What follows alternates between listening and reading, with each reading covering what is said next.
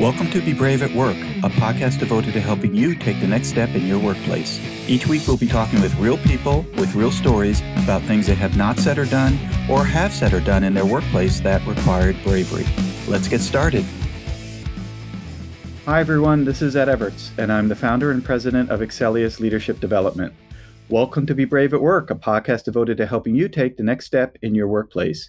I hope you'll listen to our past podcast conversations. And if you'd like to hear past episodes, go to bebraveatwork.com, subscribe to our podcasts, and learn some valuable lessons about bravery at work.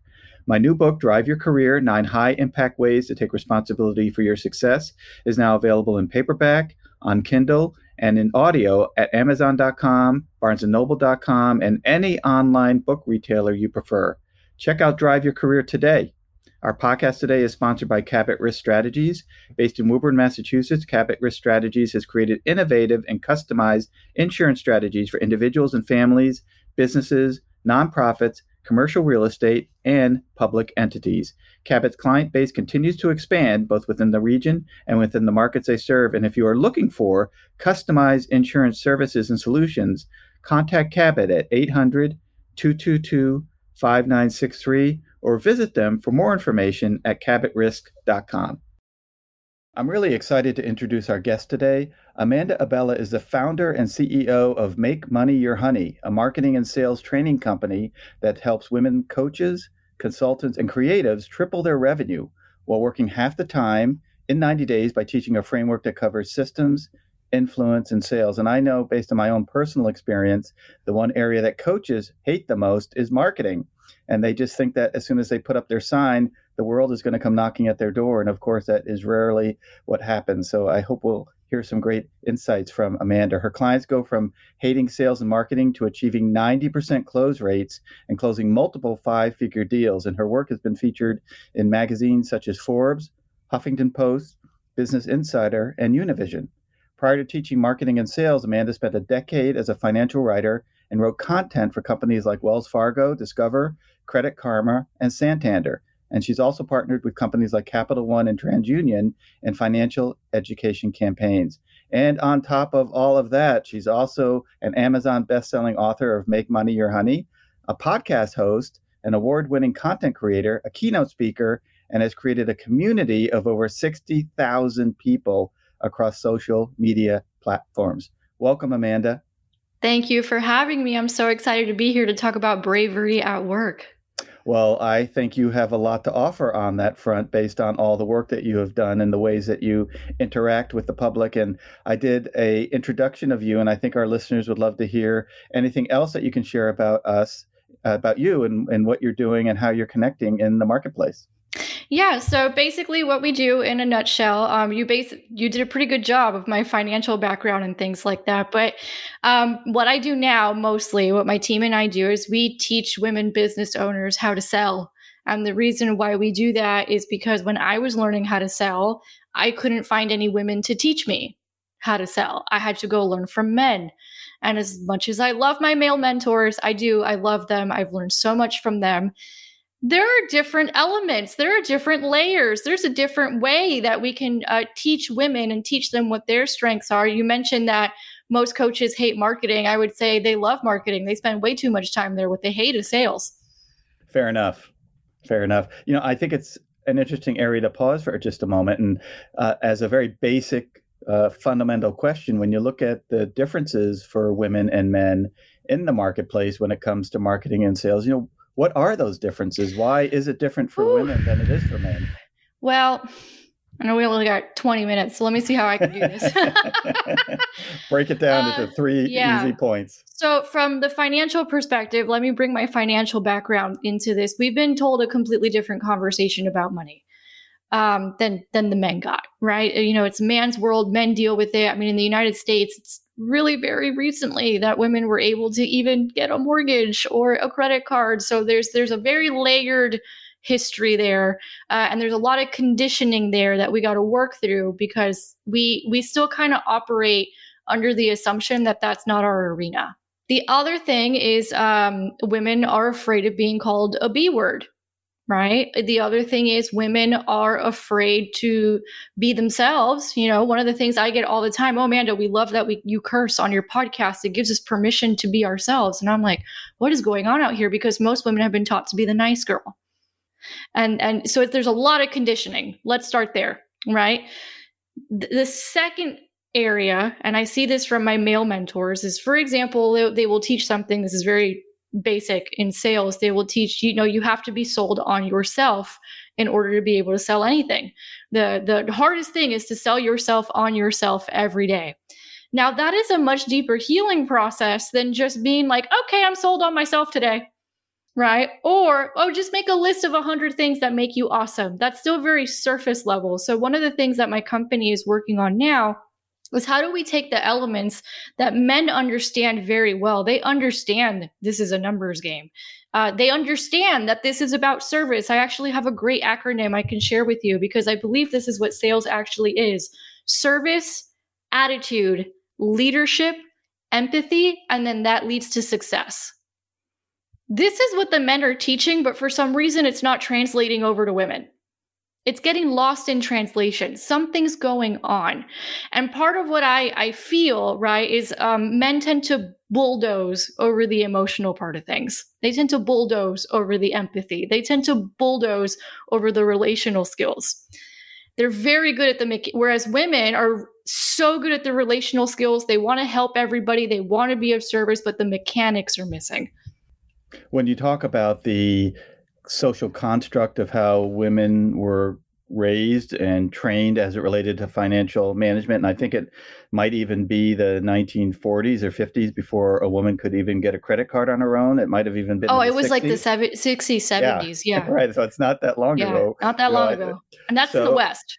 Right. There's so, some places where it's still not possible hard to believe, right? When you hear that. So when you think about that social construct, you think about being afraid to be called the B word because that's not a perception that people might want to have of me as a female. Uh, uh what types of bravery, you know, as you kind of integrate bravery in the workplace to combat these fairly deep driven kind of social constructs, you know, what comes to mind? You know, what can women do a little bit differently than they're doing today to be braver in order to make steps forward that can help them? I think they can admit that they want to make a lot of money. Let's start there. And that goes so, for men and that's, too. And that's okay to do, right? That's not And something... that's a completely okay thing to do. And that probably is also another part of that social construct that it was okay for men to beat their chest and say, I want to be a billionaire. But for a female, it wasn't, or it wasn't something that was considered acceptable or something you might even say. Yeah, and even now you'll get questioned about it. How are you going to be a billionaire and raise a family at the same time? A man never gets asked that. no, they don't. They don't. Ever. Right. you know, oh, but what about your children? What about them? Right. So I think we can start there. Uh, and I think there's a uh, women, you know, I think, and this is everybody. This is not just women. I have worked with both men and women though. And I will say maybe we struggle with it a little bit more. The fear of being criticized.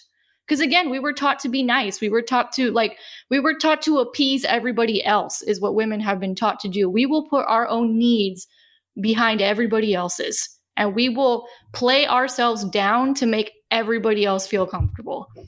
Uh, you know, there's been a lot of work done on personality preferences, not to digress for a moment, but uh, when you relate to the fact that it's more likely that a woman might care more about how people think of them, which I'm not saying is good or bad, but uh, in the personality preference world, there are four levels of personality preferences, and one of them is thinking and feeling. And thinking and feeling is the only personality preference that is highly weighted by gender, and more feelers are female than male. And the other preferences are about 50 50, but it's like 75 25. So 75% of females are feelers, 25% are male.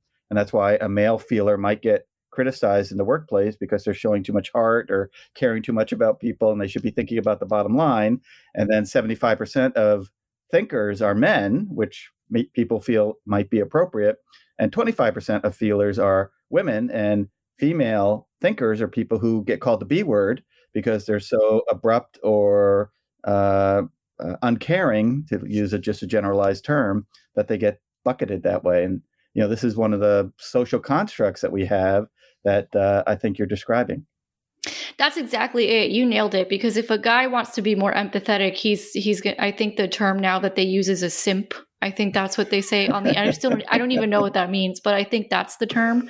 Yeah. Um. And you're right. And the thing is, it, it's so stupid to put people into these categories of any gender because the truth is that there's masculine qualities and there's feminine qualities, and we can learn how to do both. So my mission in my company is how can we? We're going to work with women because they're the ones who need the most resources right now.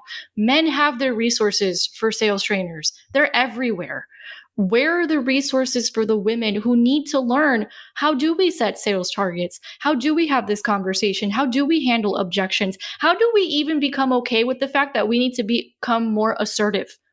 How do we become okay with the fact that we want to make lots of effing money? And the thing is right I, I am on a mission and I'm fascinated by the topic. How do we combine both the masculine and the feminine qualities? Because the men are very, you said it, the men are typically are very good at the thinking. They're very good at the structure. You can't run a business without thinking and structure and numbers and logic and thinking about the bottom line. At the same time, you can't truly serve in your business and, and even get to a bottom line if you're not being empathetic toward the people that it is that you're trying to help. If you're not relational, uh, if you're not intuitive, that's all the realm of the feminine. So for me, it's like, how do we combine the two? Because when I've learned how to combine the two in my business, that's when my business explodes.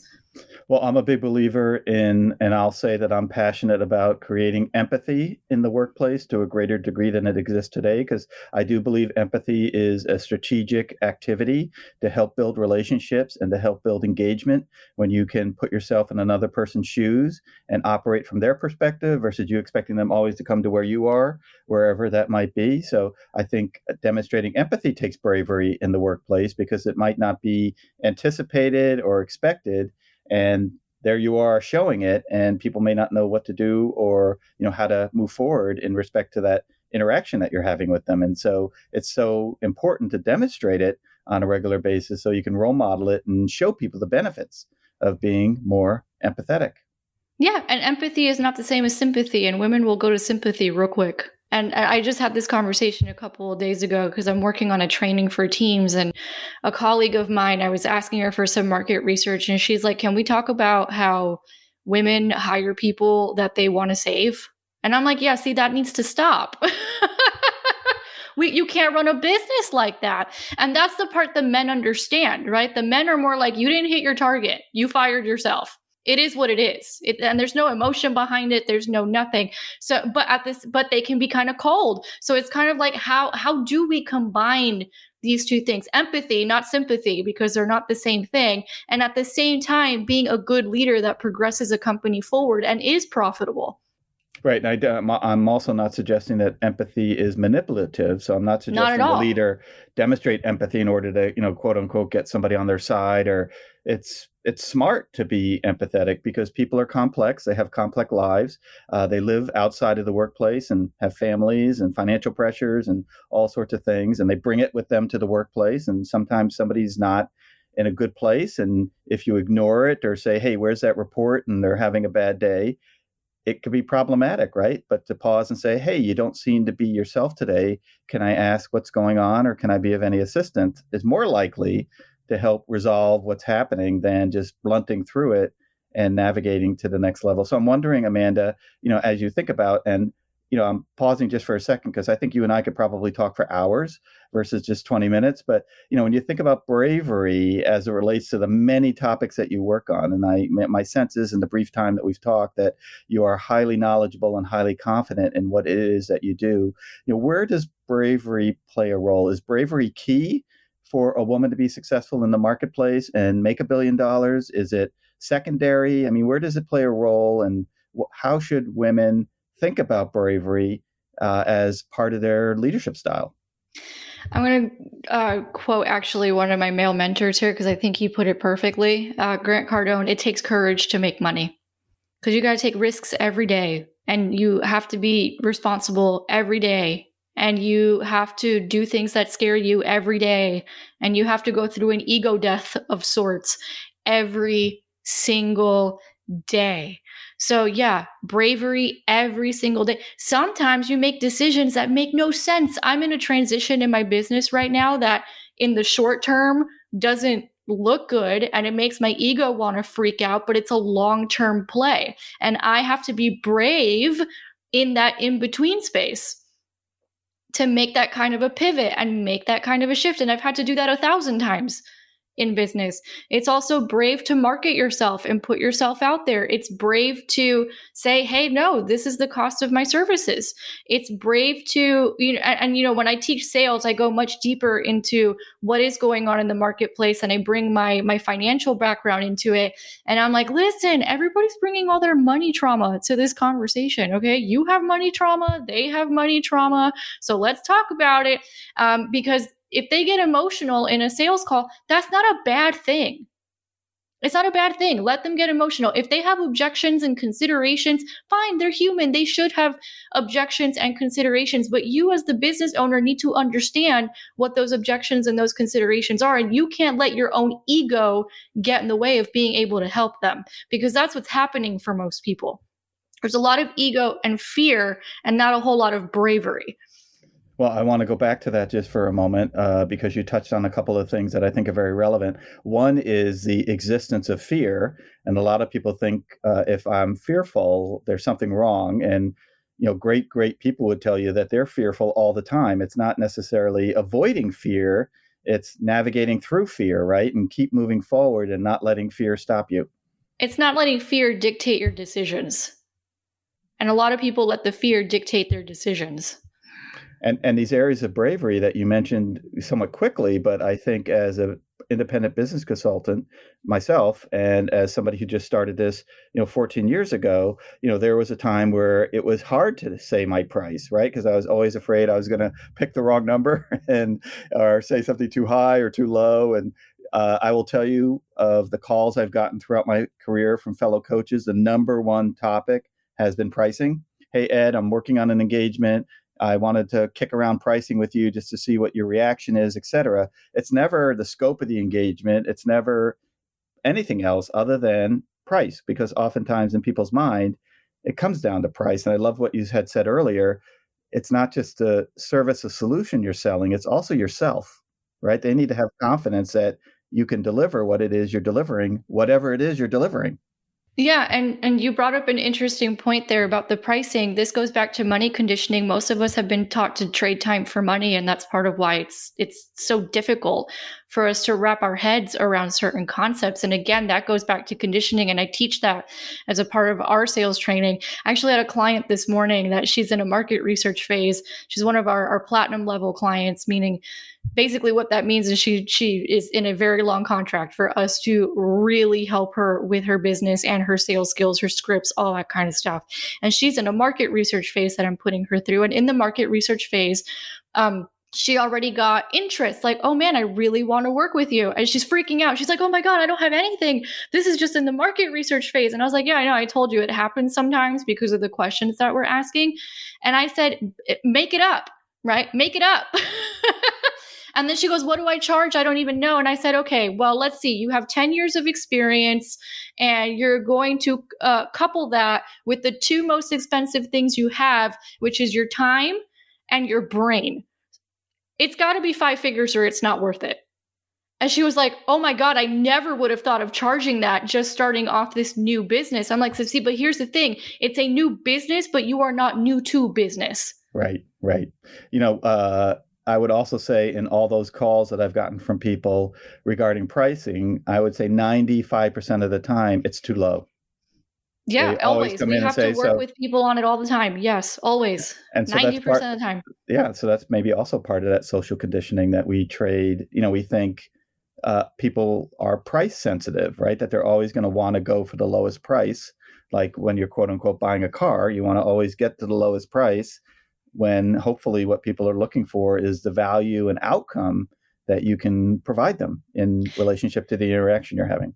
It's actually also not true. And here's a sales tip, real quick. Um, you know, if someone's complaining about price, and I learned this from one of my mentors, take them up to the higher package. Most people try to downsell, take them up to the higher one because basically they would rather pay more money for the thing that they feel actually really solves their problem.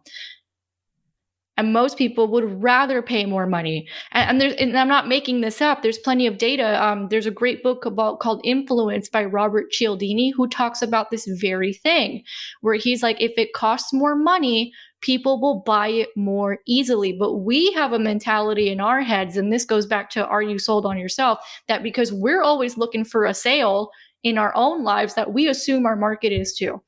Yeah, so true. So true. Amanda, you have been a fantastic guest, and I think we have opened up about 800 cans of worms that we could happens all the time. I wish we had more time to talk about. So maybe you'll come back at some point in the future and we could pick one of the topics and talk a little bit more about it. But thank you so much for your time today. It has been great speaking with you. If folks want to reach out and learn more about your business and uh, what you do and how you do it, how can they reach you? Yeah, you can go to makemoneyyourhoney.com and there you'll see our podcast, our YouTube channel, you'll see our programs, you'll see all the things. Fantastic. Well, Amanda, thanks again for joining us. Thank you so much for having me. It was my pleasure. And to our listeners, thank you for joining us today. And we hope you join us on our next podcast conversation as we further explore being brave at work. We also remind you to subscribe to our podcast at bebraveatwork.com and or download and listen to our podcast on multiple online platforms. We are everywhere. Our podcast today was sponsored by Cabot Risk Strategies, whom you can reach at 800 222 5963 or visit them for more information at cabotrisk.com. And a reminder to check out my new book, Drive Your Career Nine High Impact Ways to Take Responsibility for Your Own Success, which is available in paperback, on Kindle, and in audio everywhere online. You have something to say, yet are not saying it? You have something to do, yet are not doing it? Now is the time to be brave at work. Have a great week.